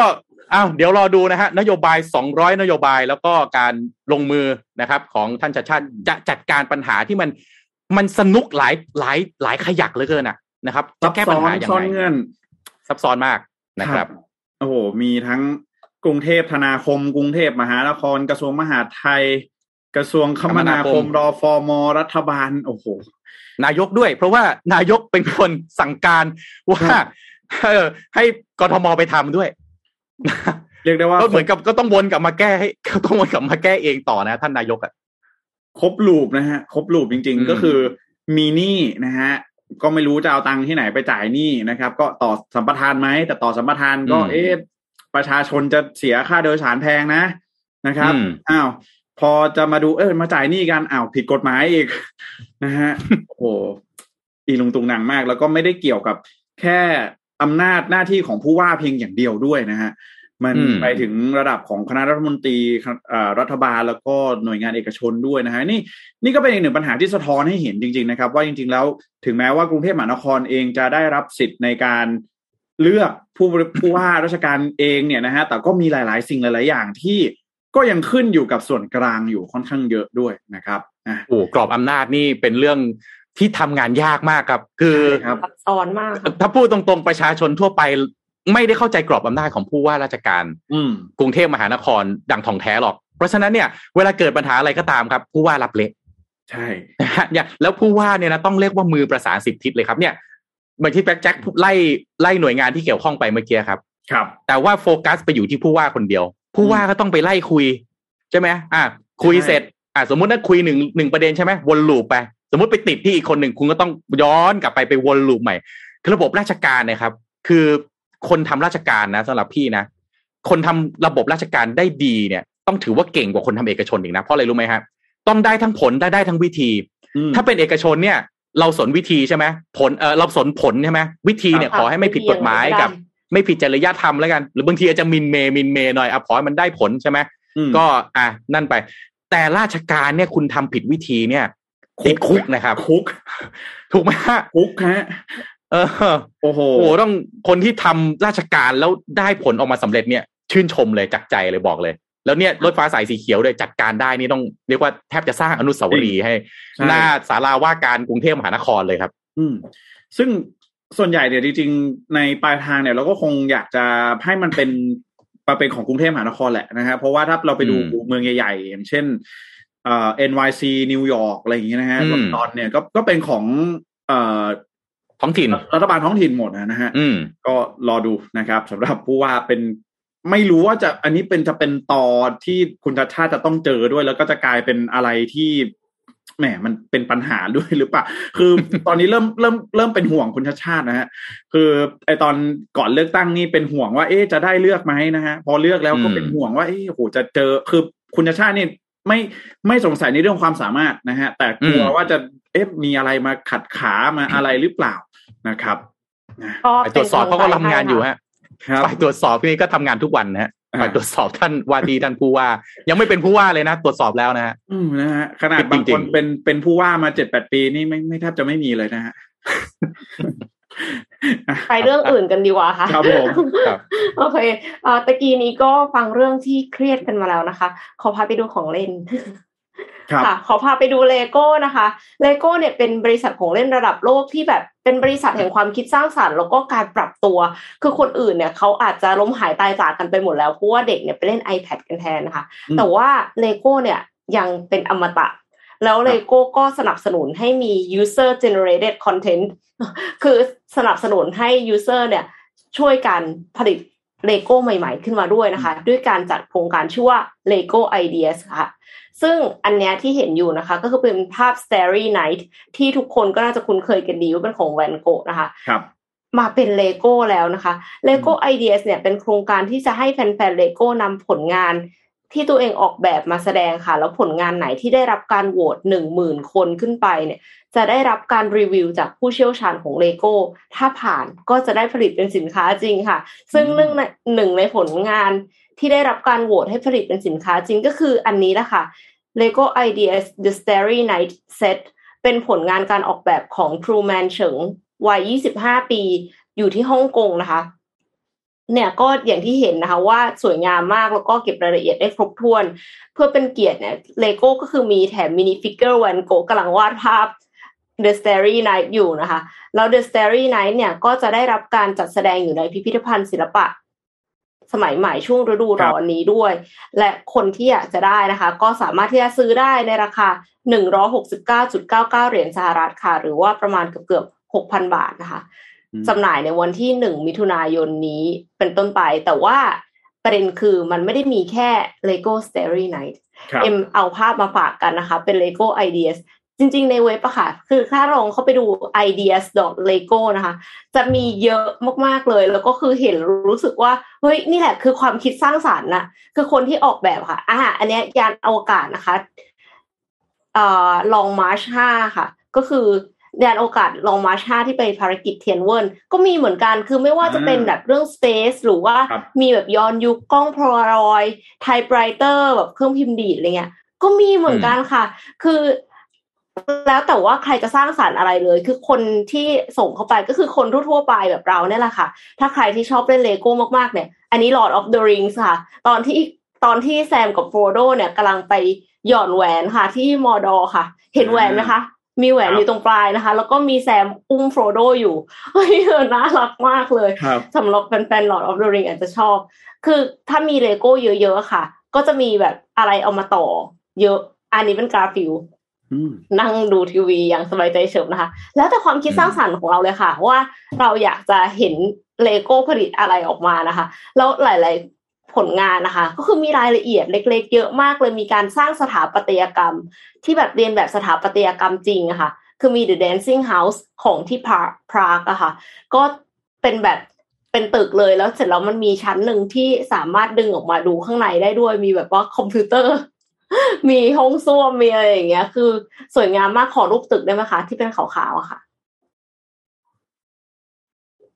คือมันมีหลายธีมมากเลยค่ะ สามารถที่จะกดเข้าไปดูได้นะคะไม่แน่ใจว่ารูปค้างหรือเปล่าอืมก็อ่ารูปเนี้ยแหละค่ะ The Dancing House นะคะ ที่ปรากคือมันแบบเห็นแล้วรู้สึกว่า เออ จริง ๆ แล้วเนี่ย ความคิดสร้างสรรค์ไม่จำกัดนะอืม เราสามารถที่จะสร้างสรรค์อะไรใหม่ ๆ ได้ แล้วคุณไม่ว่าจะอายุเท่าไหร่ หรือว่าเป็นเด็กที่ชอบเล่นเลโก้อะค่ะ ก็สามารถส่งผลงานเข้าไปได้นะคะ อันนี้กล้องโพลารอยด์คือมันมีตั้งแต่แบบเล็กๆ น้อยๆ ประกอบไปด้วยไม่กี่ชิ้น ไปจนถึงแบบโอ้โหอลังการงานสร้างมากๆอะค่ะ ลองอันนี้อีทีอ่าอ่าแจ็คนึกออกไหมคะครับคือมันเป็นมันเป็นฉากที่โด่งดังมากเลย ขี่จักรยานแล้วก็ลอยลอยๆขึ้นไปเนี่ย ครับ ก็เป็นแรงบันดาลใจค่ะเผื่อว่าใครอยากโอ้จะอีหาทีอีทีอืมใช่ อยากจะหาความคิดสร้างสรรค์ใหม่ๆนะคะ ลองเข้าไปดูกันได้ค่ะเดี๋ยวเรานี่ส่งส่งนี่มูลเข้าแจ็คประกับกวดเอ็มทันป่ะเนี่ยฉากเนี้ยทันนะเอ็มเห็นเห็นทัเห็นนใช่ไหมมันมันดังอยู่ค่ะ เคยเคยดูอยู่ครับมันดังอ๋ออไม่ยู่หมายค่ะถึงพี่ว่าโทมัสตอนมันตอนหนังมันออกมาเลยทันป่ะนะโอ้ผมไม่แน่ใจอะเอ็มไม่ได้ดูหนังอะค่ะ เออ แล้วพี่จะพูดเข้าตัวเองทำไมวะเนี่ยแต่พี่ก็ไม่ค่อยทันนะพี่ก็ไม่ทันเหมือนกัน โอเค ครับตึง โอเคฮะเออก็อ่าเลโก้นะฮะก็ถือว่าเป็นอย่างที่พี่เอ็มบอกเลยว่าเป็นอีกหนึ่งบริษัทของเล่นนะที่ถึงแม้ว่าโอ้โหยุคสมัยนี้ น้องๆนะครับ เด็กรุ่นใหม่ๆ เดี๋ยวนี้เนี่ยเปลี่ยนไปเล่นของเล่นดิจิตอลกันหมดแล้วนะฮะไอพง iPad นะครับอืมบางใช่คนนี่โอ้โห น้องๆ เล่น TikTok เล่นอะไรกันนี้หมดแล้วแต่ว่าเลโก้ก็ยังคงยืนหยัดนะครับ อย่างแข็งแกร่งนะในตลาดของเล่นนะฮะก็เป็น business model ที่ค่อนข้างน่าสนใจเลยนะครับ แล้วก็ถือว่าเป็นการปรับตัวเนาะแน่นอนว่า ทับสิ่งต่างๆเหล่าถ้านี้พูดถึงของเล่นไม่ใช่นะรื่บังเอิญครับพี่ยังมีฮะเอ่อพี่มีประมาณ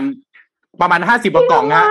ยังต่อไม่เรียบร้อยเลยใครจะมาช่วยผมต่อบ้างโอ้ฮะโหนี่ล่าล่าสุดไปสอยเอ่อเอ่อเซนเซย่าครับ ชุดโอ้โหโกเซนนะฮะมาพร้อมสิบสองราศีพร้อมกับตัวเอกครับ ยังอยู่ในกล่องยังต่อไม่เสร็จเลยครับ ครับ ใครมีพรสวรรค์ทางด้านการต่อมาช่วยหน่อยครับ ต่อยากมากครับต่อเหนื่อยมากครับนะฮะก็เออเนี่ยนะฮะก็ถือว่าเป็นอีกหนึ่งสิ่งเลยที่ เชื่อว่าเลโก้นี่เขาก็ตั้งใจนะฮะ แล้วก็ทำธุรกิจมาพัฒนาต่อยอดนะครับ ธุรกิจของตัวเองนะครับ ก็ต้องบอกว่ามันก็เช็คเช่นเดียวกันนะครับ หลายๆ คนที่อยู่ที่นี้เวลาพวกเราทำธุรกิจนะฮะหลาย ๆ คนที่อยู่บนเส้นทางของการทำธุรกิจนะฮะโดยเฉพาะอย่างยิ่ง SME เนี่ยก็จะพบว่ามันมีอุปสรรคมากมายเลยนะฮะมันจะเป็นเรื่องของเงินทุนพนักงานนะฮะเรื่องของผู้คนข้อจำกัดทางเทคโนโลยีต่าง ๆ นะครับ เมื่อเรามาถึง จุดเปลี่ยนหรือเรามาถึงทางตันเนี่ยนะครับหลายครั้งเองก็อยากจะยอมแพ้นะ แต่ว่าตอนนี้เส้นทางแห่งชัยชนะนะครับ ของเรา SME อยู่แค่เอื้อมแล้วนะครับ เพราะว่าหากใครที่กำลังทำธุรกิจ SME อยู่ตอนนี้ต้องห้ามพลาดเลยนะฮะกับพอดแคสต์ชีวิตพิเศษนะครับจาก Mission to the Moon นะครับ SME Win นะครับ Beside Your Win by d t a c Business นะครับพร้อมกับโฮสต์ประจำที่ทุกคนคุ้นเคยนะครับ ก็คือพี่แท็บ คุณวิทย์หาอุตสาหะของเรานั่นเองนะครับที่จะรวบรวมเอาปัญหาที่คนทำธุรกิจ SME นะครับต้องเจอนะครับแล้วก็แนะนำโซลูชันที่จะช่วยจัดการปัญหา Trip and uh, Tips and Trick นะครับสำหรับการบริหารธุรกิจ SME มากมายนะครับพร้อมกับ Case Study ของธุรกิจที่เคยเผชิญมาก่อนนะครับ ไม่ว่าจะเป็นพ่อค้าแม่ค้านะครับ หรือผู้บริหารระดับใดก็ตามนะครับพอดแคสต์นี้จะเปรียบเสมือนกับลมใต้ปีกที่ช่วยให้ธุรกิจ SME บินสูงสู่ความสำเร็จแล้วก็ชัยชนะนะครับ สามารถติดตาม SME Win Beside Your Win ตอนแรกนะครับ เข้าใจ Agility เพราะความคล่องตัวคือหัวใจของ SME นะครับ ได้ในวันเสาร์ที่ 28 นี้แล้วนะครับทางช่องทาง YouTube Spotify SoundCloud นะครับ มาร่วมติดอาวุธทางธุรกิจไปด้วยกัน SME ต้องชนะนะครับ SME Win Beside Your Win นะครับ ตอนแรกวันเสาร์นี้แล้วนะครับ 28 นี้ก็ พบกับพี่ทับได้นะ บอกว่าบอกเลยว่าน่าสนใจมากนะฮะเพราะว่านี่จะเป็นครั้งแรกนะฮะหรือว่าเป็นอีกหนึ่งครั้งที่พี่แท็บมาให้มุมมองทางเศรษฐกิจที่เหมาะสมนะฮะกับสำหรับ SME นั่นเองนะฮะตอนนี้ใครที่อยากจะเปิดนะครับ ร้านกาแฟเล็ก ๆ นะฮะร้านอาหารเล็ก ๆ หรือว่าเป็นธุรกิจที่มันไม่เป็น mid size เป็น small size แบบนี้นะครับ ต้องเฝ้าเลยนะครับ เฝ้ารอพอดแคสต์ของ Mission to the Moon ซีรีส์พิเศษตอนนี้เลยนะครับ อยากอยากเปิดร้านขายตัวต่อครับ ผม เพราะว่าตอนนี้ตอนนี้มีเยอะมากโซื้ไปครับแล้วนะคะตอนนี้เยอะมากครับต่อต่อไม่ทันนะฮะนะครับ อ่าเอาก็เป็นธุรกิจที่ดีนะ เพราะว่าได้เงินพี่ไปเยอะมากครับ แต่ละวันแต่ละวันครับนะฮะมีบ้านขายบ้านมีรถขายรถกันเลยทีเดียวอะต้องน่าจะไปติดตามนะฮะเรื่องตอนนี้ SME ท้าทายมากจริงใช่ๆนะครับ ทั้งโอ้โห ทั้งตัวเลขยอดขายนะกำลังซื้อใช่ไหมฮะที่หนักสุดเงินเฟ้อ นะครับค่ะรวมถึงไอ้ต้นทุน raw material ต่างๆ นะครับ ใครที่แบบว่าผลิตแบบซื้อมาขายไปนี่จะรู้เลยนะครับ ทุกอย่างแพงหมด มันแพงจนแบบเอ๊ะ ขายของมันมีกำไรอยู่ป่ะเนี่ยตอนเนี้ยอืมนะแพ SME งทั้งแผ่นดินต้องปรับตัวป่ะฮะพี่โทมัสแพงทั้งแผ่นดินนะฮะครับหนักผจมริงๆนะครับ หลังจากเขียวทั้งแผ่นดินไปวันที่ยี่สิบสองใช่ไหมฮะจากนั้นมาก็แพงทั้งแผ่นดินเหมือนเดิม อืมนะฮะนะครับ ก็อาจจะเป็นจริงเรื่องของเศรษฐกิจในตอนนี้เนี่ยเป็นเรื่องที่ต้องโฟกัสเลยนะฮะโอ้โหอืมช่วงนี้นะครับ เอ่อครับเดี๋ยวขอปิดท้ายแล้วนิดนึงแล้วกันนะฮะถ้าพูดถึงเรื่องเศรษฐกิจแบบนี้นะฮะไปดูที่สปปลาวนะฮะมาอัปเดตสถานการณ์ล่าสุดนะครับ เพราะว่าเงินเฟ้อหรือเปล่าโอ้โห เรื่องของน้ำมันนะฮะพี่โทมัส ตอนนี้เนี่ยนะครับเอ่อสำนักข่าว Radio News Asia นะครับ รายงานว่าจากราคาน้ำมันที่พุ่งสูงขึ้นทั้งโลกเนี่ย ตั้งแต่รัสเซียยูเครนนะครับ มีสงครามเกิดขึ้นนะฮะก็ทำให้น้ำมันเนี่ยราคาแพงนะครับ ตอนนี้สปปลาวนะครับ ราคาน้ำมันเบนซินนะครับในในวันที่ 16 พฤษภาคมที่ผ่านมาอยู่ที่ 57 บาทต่อลิตรนะฮะ 100 นี่ได้ไม่ถึง 2 ลิตรแล้วนะฮะ แม่เจ้า โอ้โห ตอนนี้นะครับแม่เจ้าโหดมาก ชาวสปปลาวนะครับ ก็พยายามนะครับ ต้องเรียกได้ว่าใครเร็วใครได้นะครับ เพราะว่าตอนนี้เนี่ยน้ำมันไม่มีแล้วนะครับ แล้วก็รัฐบาลนะครับ หรือว่าผู้ค้าน้ำมันเนี่ยจำกัดโควต้านะครับ ให้เติมสำหรับใครที่ขี่มอเตอร์ไซค์นะฮะ เติมได้ครั้งละไม่เกิน 1.5 ลิตรนะฮะแล้วก็ปั๊มน้ำมันเนี่ยส่วนใหญ่ในเอ่อแขวงจำปาสักนะครับ เปิดแค่วันละหนึ่งชั่วโมงครับพี่โทมัสอุ้ยเหรอ ถ้าเติมไม่ทันแล้วคิวมันไม่ก็คืออดเลยครับ คิวมันไม่ยาวโอ้โหแย่เลยครับเนี่ย ใช่ฮะคือ คือตอนนี้เนี่ยมันก็เลยเกิดเหตุการณ์ที่ว่าหนึ่งนะครับ คือใครที่ใช้น้ำมันเนี่ยที่ต้องใช้น้ำมันในชีวิตประจำวันนะฮะในการทำมาหากินเนี่ย มันไม่มีเลยนะฮะอย่างเช่นอืมการไถนานะครับ ไม่มีน้ำมันที่จะไถนานะครับ เพราะว่าโอ้โหชาวนาเนี่ยนะครับต้องออกจากบ้านนะครับ ไปทุ่งนาเนี่ยหนึ่งสองถึงห้ากิโลเมตรนะครับ คือระยะทางสองถึงห้ากิโลเมตรเนี่ยมันก็แน่นอนนะฮะจะต้องใช้เอ่อมอเตอร์ไซค์ใช้จักรยานอะไรก็ตามแต่มันต้องใช้น้ำมันไปนะครับ ไปถึงนะครับ จะไถนาต้องใช้รถไถนา ไม่มีอืมน้ำมันเติมรถไถนาอีกนะครับอืมคือคนละหนึ่งจุดห้าลิตรอะ เติมโอ้โหเติมมอไซค์ก็เท่าไหร่แล้วนะฮะ จะเป็นหนึ่งเติมรถไถนาเดี๋ยวนะอีกคือหนึ่งจุดห้าลิตรเนี่ยนะฮะ มันหนึ่งลิตรเนี่ยมันวิ่งได้สักสิบกิโลเมตรเท่านั้นเองใช่แล้วต้องคำนวณให้ดี ต้องต้องเอฟิเชนแล้วนะคะ รถเอ็มอ่าวิ่งไม่ได้นะสิบกิคโลรับแล้วเอ่อคนนะครับที่อะทีนี้ก็จะมาเรื่องการใช้ชีวิตประจำวันนะฮะ ไปโรงพยาบาลก็ไปไม่ได้นะครับ บางคนโอ้อันนี้ท้องอันนี้ท้องอันนี้แก่ใกล้คลอดนะครับ จะไปโรงพยาบาลก็ลำบากเพราะว่ารถเนี่ยมีน้ำมันไม่พอ นะครับ ไปแล้วไปเสียกลางทางอีกโอ้ยอาการแย่ขึ้นมาทำอย่างไรนะครับ เด็กนักเรียนนะครับ บางคนเนี่ยอยู่ห่างจากโรงเรียนไปห้าถึงแปดกิโลเมตรห้าถึงแปดกิโลเมตรก็ต้องเป็นระยะทางที่ต้องใช้รถเครื่องนะฮะรถมอเตอร์ไซอืค์มรถจักรยานยนต์แน่นอน ก็พอไม่มีน้ำมันก็หลาย ๆ คนก็มาเรียนไม่ได้นะครับนอกจากราคาน้ำมันที่แพงแล้วนะครับ ค่าเงินกีบก็อ่อนนะครับ ในช่วงนี้ด้วยนะครับ ก็ทำให้เอ่อซ้ำเติมนะครับ เรื่องของราคาพลังงานที่แพงขึ้นไปนะครับ ก็ พอค่าเงินกีบอ่อนนะครับทำให้ดีมานของเงินกีบเนี่ยน้อยนะครับพูดง่ายๆว่าผู้ที่นำเข้านะครับพลังงานที่สปปลาวเนี่ยเขาถือเงินกีบนะครับจะไปซื้อพลังงานต้องเปลี่ยนเป็นเงินดอลลาร์สหรัฐนะครับ แต่ปรากฏว่าไม่มีใครต้องการเงินกีบนะครับ ไม่มีใครอยากแลกเงินเป็นเงินกีบ ก็ทำให้ไม่สามารถที่จะซื้อพลังงานได้นะครับ ก็ทำไงได้ก็ต้องลดปริมาณการนำเข้านะครับ ของอืมอ่าพลังงานก็ทำให้พลังงานเนี่ย พอนำเข้าน้อยก็ขายได้ไม่พอนะครับอืม ขณะที่ก่ก่ออนนหน้าไม่มีเงินนี้เนี่ยไปซื้อใช่ไหมคือใช่ฮะรัฐบาลเขาไม่มีเงินไปซื้อนำเข้าพลังงานถูกไหมคือคือค่าเงินกีบมันออกคือรัฐบาลเนี่ยนะครับ คือเหมือนกับอืมว่า ทางเอกชนที่จะไปนำเข้าหรือใครที่ไปนำเข้าเนี่ย คือพอค่าเงินกีบมันอ่อนเนี่ยก็ไม่มีใครอยากแลกเป็นเงินกีบนะฮะก็อืมนำเข้าไม่ได้นะครับ น้อยอืมรัฐบาลเองก็บอกว่า อ่า เดี๋ยวจะไปซื้อน้ำมันจากรัสเซียจำได้ไหมฮะพี่โทมัสบอกว่าอืมอืมเออมางั้นเราไปซื้อน้ำมันจากรัสเซียแต่ว่าในทางปฏิบัติเนี่ยทำได้ค่อนข้างยากนะครับ เพราะว่าเอ่อ การขนส่งเนี่ยนะครับต้องขนส่งน้ำมันผ่านแหลมฉบังนะครับ ของไทย ซึ่งน้ำมันรัสเซียเนี่ยมันไม่ใช่แค่ว่าไม่มีคนซื้อนะฮะแต่ใครจะขนใครจะส่งจะผ่านไปตรงไหนนี่ก็ไม่มีใครอยากให้ผ่านนะครับ เพราะว่ากลัวว่าจะโดนคว่ำบาตรโดนอะไรแบบนี้นะฮะอย่างถ้าไทยเนี่ยอืมไปนำเข้าน้ำมันจากรัสเซียมาอยู่ดีมาโดน EU โดนสหรัฐคว่ำบาตรเอ่อทางอืมการเงินอีกเนี่ยโอ้โหมันจะยิ่งแย่กันเข้าไปอีกนะฮะก็เลยกลายเป็นว่าไม่ค่อยมีใครเนี่ยที่อยากจะ นำเข้าให้กับสปปลาวสักหน่อยสักหน่อยนะฮะแล้วก็สปปลาวเองก็เป็นประเทศที่เป็น landlocked country นะฮะเป็นประเทศอืที่มไม่มีทางออกสู่ทะเลนะครับ อย่างที่บอกเราบอกไปทางออกสู่ทะเลสำคัญมากนะครับ การที่จะนำเข้าเองก็ไม่สามารถที่จะทำได้นะครับ ก็เลยทำให้ตอนนี้นะครับ ที่สปปลาวขาดแคลนหนักเลยฮะ เรื่องของพลังโอ้โหงานนะครับลิตรครึ่งคนละลิตรครึ่งมันจะทำอะไรได้ครับเนี่ยใช่ลิตรฮะครึ่งนี่ลิตรครึ่งนี่ถือขวดน้ำไปสองขวดนะฮะลิตรครึ่งอะ เหมือนถือกลับบ้านมาคนที่บ้านนึกว่านึกว่าซื้อน้ำดื่มมาใช่ฮะน้อยมาก เขาบอกว่ารถติดก็น้ำมันหมดแล้วฮะ ถ้ามาอยู่กรุงเทพเนี่ยโอ้โหนี่ช้างม้าวัวควายต้องกลับมาทำงานเดินถนนหรือเปล่าเนี่ยครับเออเป็นโหจริง ๆ แล้วลาวนี่จริงๆเขามียุทธศาสตร์เรื่องการเป็นแบตเตอรี่ของภูมิภาคนะใช่คืค่ะอเป็นคือมันอาจจะ Battery of ตรงเนี้ย Asia มองมองเห็นเขาแล้วเห็นความเสี่ยงเลยนะว่า ถ้าวันดีคืนดีแล้วค่าค่าน้ำมันเชื้อเพลิงต่างๆ มันแพงขึ้นมาแบบนี้เนี่ย คือความมั่นคงทางพลังงาน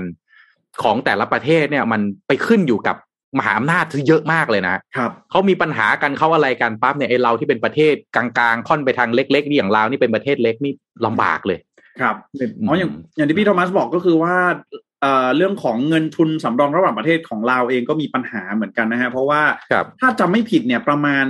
ยี่สิบสามสิบเปอร์เซ็นเนี่ยนะฮะคือเป็นเป็นหนี้ของรถไฟความเร็วสูงจีนลาวด้วยนะฮะนั่นอ่านะฮะก็มีอันนี้ก็เป็นอีกหนึ่งประเด็นที่พูดกันบ่อยมากๆครับว่าเวลาที่จีนเนี่ยเอาไปลงทุนไปสร้างโครงสร้างพื้นฐานให้ประเทศที่เอ่อด้อยพัฒนาเนี่ยพูดตรงๆนะครับอืมมันเป็นการก่อหนี้ที่ทำให้เขาไม่สามารถชดใช้ได้หรือเปล่าและสุดท้าย จีนก็ใช้วิธีนี้เข้าไปครอบครอง แล้วก็เข้าไปเอ่อขยายอำนาจอะแผ่อิทธิพลเข้าไปอะไรอย่างเงี้ยอันนี้ก็เป็นฝั่งที่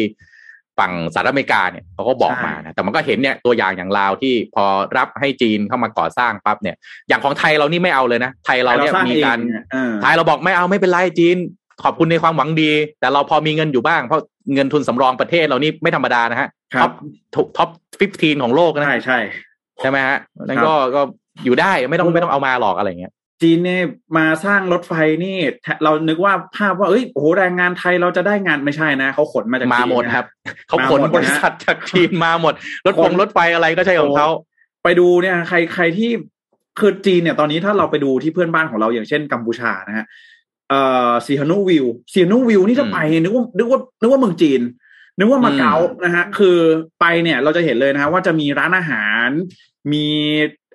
ธุรกิจบิสเนสต่างๆ ที่เปิดไว้สำหรับคนจีน ร้านอาหารเนี่ยเราไปนั่งเนี่ยร้านร้านก๋วยเตี๋ยวเนี่ยคือร้านก๋วยเตี๋ยวสำหรับคนจีนนะฮะแล้วก็เปิดอยู่ข้างๆกับขร้าอนงคนที่เป็นจีนสำหรับคนจีนเลยใช่ไหมใช่ใช่ฮะเมแล้วนูก็ภาษาจีนภาษาจีนนะฮะ แล้วก็อืมโอ้โหใครที่อยู่ร้านที่อยู่ข้างๆนี่ก็เป็นร้านของชาวกัมพูชาท้องถิ่นโอ้ใครไปสิวนุวิวตอนนี้เนี่ยโอ้โหนึกว่าเมืองจีนนะฮะ หรือว่าถ้าไปเอ่อสปปลาวเนี่ยก็คือบ่อเต็น นะฮะบ่อเต็นอืมนี่โอ้โห นี่ก็เมืองจีนนะฮะย่อยย่อมย่อมๆอีกที่หนึ่งเลยนะครับแล้วพี่ประหลาดใจมากว่าแจ็คเอาเวลาที่ไหนไปเที่ยวมาครับเนี่ยอ๋อผมโอ้โหผมชอบเรื่องนี้ฮะ ผมไปดูเนี่ยอย่างที่เคนยาโอ้โหอย่างเงี้ยเคนยาก็มีรถไฟนะฮะอืมเคนยามีรถไฟ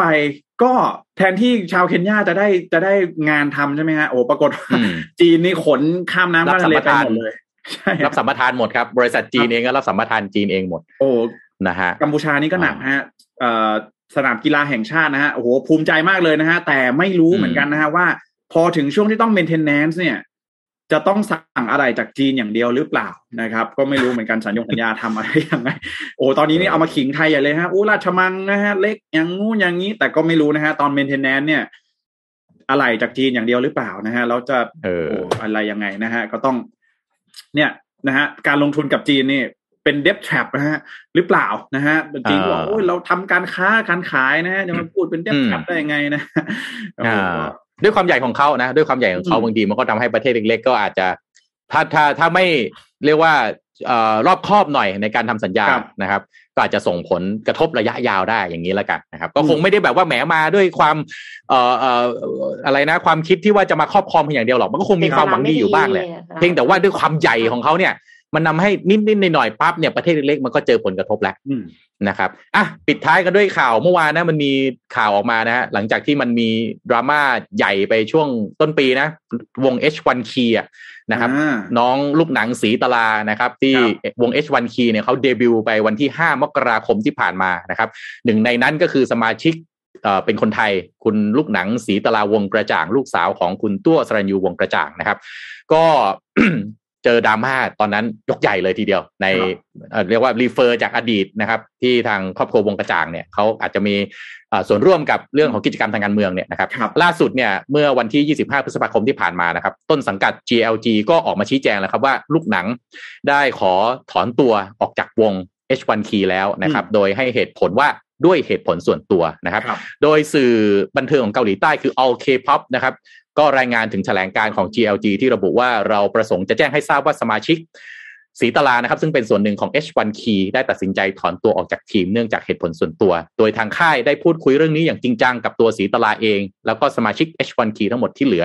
การตัดสินใจครั้งนี้ก็ผ่านกระบวนการทบทวนสถานการณ์ในภาพรวมอย่างครบถ้วนแล้วเหนือสิ่งอื่นใดเราขออภัยสำหรับการสร้างความกังวลด้วยข่าวด่วนเช่นนี้ เราขอให้คุณให้กำลังใจกับอนาคตของสีตลาต่อไป และกับสมาชิกของ H1 Key ที่เหลือ ซึ่งกำลังวางแผนเดินหน้าสู่ความฝันของพวกเธออีกครั้งหนึ่งนะครับ ก็อะล่าสุดเป็นกระแสนะครับที่ก็ส่งผลไปทั้งวงการบันเทิงทั้งในเกาหลีใต้แล้วก็ไทยนะครับ สื่อเกาหลีใต้หลายแห่งก็พาดหัวนะครับ ในช่วงการเปิดตัวนะ ค่อนข้างจะรุนแรงนะครับในประเด็นเรื่องของการเมืองนะครับ แต่ว่าก็ลูกหนังเนี่ยก็เคยออกมาพูดถึงกระแสที่เกิดขึ้นเนาะว่าไม่อยากจะ ให้ไปรีเฟอร์ถึงอดีตอดีตเมื่อก่อนนี้ก็ยังเด็กนะครับ แต่สุดท้ายนี่ก็คือผลสรุปเนาะของดราม่าที่เกิดขึ้นในต้นปีจนถึงตอนนี้นะครับผมก็ไม่แน่ใจว่าจะเป็นแรงกดดันหรือเปล่าด้วยนะฮะก็อันนี้ก็ให้เหตุผลว่าเป็นเหตุผลส่วนตัวนะครับ ก็เป็นความคืบหน้าล่าสุดนะครับของคุณลูกหนักนะครับอีกนิดนึงนะแจ็คเอ็มไม่รู้นี่ขวัญใจพี่ครับ Girl Generation ครับ Girls Gen นะฮะ ใช่เขาจะกลับมาพร้อมผลงานใหม่ให้เหล่าแฟนคลับ นี่ก็หายคิดถึงนะ ก็เป็นตำนานนะครับเกิร์ลกรุ๊ปในตำนาน top ของจริงเลยนะครับ ก็เขาเดบิวต์ไปตั้งแต่สิงหาปี 2007 นะครับ 2007 นะฮะคุณผู้ฟังทุกท่านครับนะฮะครบรอบเดบิวต์ 15 ปีสวยอยู่เลย เหมือนเดิมอยู่แล้วนะฮะอ่าก็กำลังปล่อยอัลบั้มใหม่แล้วนะครับ ก็ใครจะไปแซวว่าป้าเขาเขาโกรธนะฮะนะ 15 ปีท่านเองสวยอยู่เลยสวยเหมือนเดิมนะฮะ ก็อาสมาชิกเนี่ยแปดคนนะ ก็เดี๋ยวรอปล่อยอัลบั้มออกมา แล้วก็สำหรับสาวกแล้วก็แฟนๆก็คงติดตามกันแน่นอนนะครับก็ช่วงนี้คอนเสิร์ตอะไรต่างๆ เริ่มกลับมาแล้วนะฮะโอ้นะฮะก็รอดูนะครับอีเวนต์ต่างๆได้ค่ะก็เชื่อว่าสำหรับวันนี้นะฮะ น่าจะครบถ้วนนะครับยังไง ก็ขอบคุณทุกท่านที่มาติดตามนะครับรายการในวันนี้ด้วยนะครับ ก็ก่อนที่จะจบรายการในวันนี้นะครับ ก็ต้องขอขอบคุณนะครับ SCB นะครับผู้สนับสนุนแสนใจดีของเรานะครับ ขอบคุณดีน่าโทนิวน้ำเต้าหู้ออร์แกนิกหอมอร่อยดีกับสุขภาพให้คุณออร์แกนิกได้ทุกวันนะครับ แล้วก็ขอขอบคุณนะครับคุณผู้ฟัง ทุกๆทท่านนะครับที่อยู่กับ Mission Daily Report ในทุกๆเช้านะครับ เราสัญญาว่าจะหาข่าวดีๆ มีสาระเพื่อเสิร์ฟไปกับทุกๆ คนในทุกๆวันนะครับ ยังไงวันพรุ่งนี้เราพบกันอีกหนึ่งวันนะครับ ก่อนที่จะหยุดสุดสัปดาห์กันนะครับ ก็ขออนุญาตส่งทุกท่านไปทำงานนะครับสำหรับวันนี้พวกเราสามคนลาไปก่อน สวัสดีครับ สวัสดีครับ Mission Daily Report start your day with news you need to know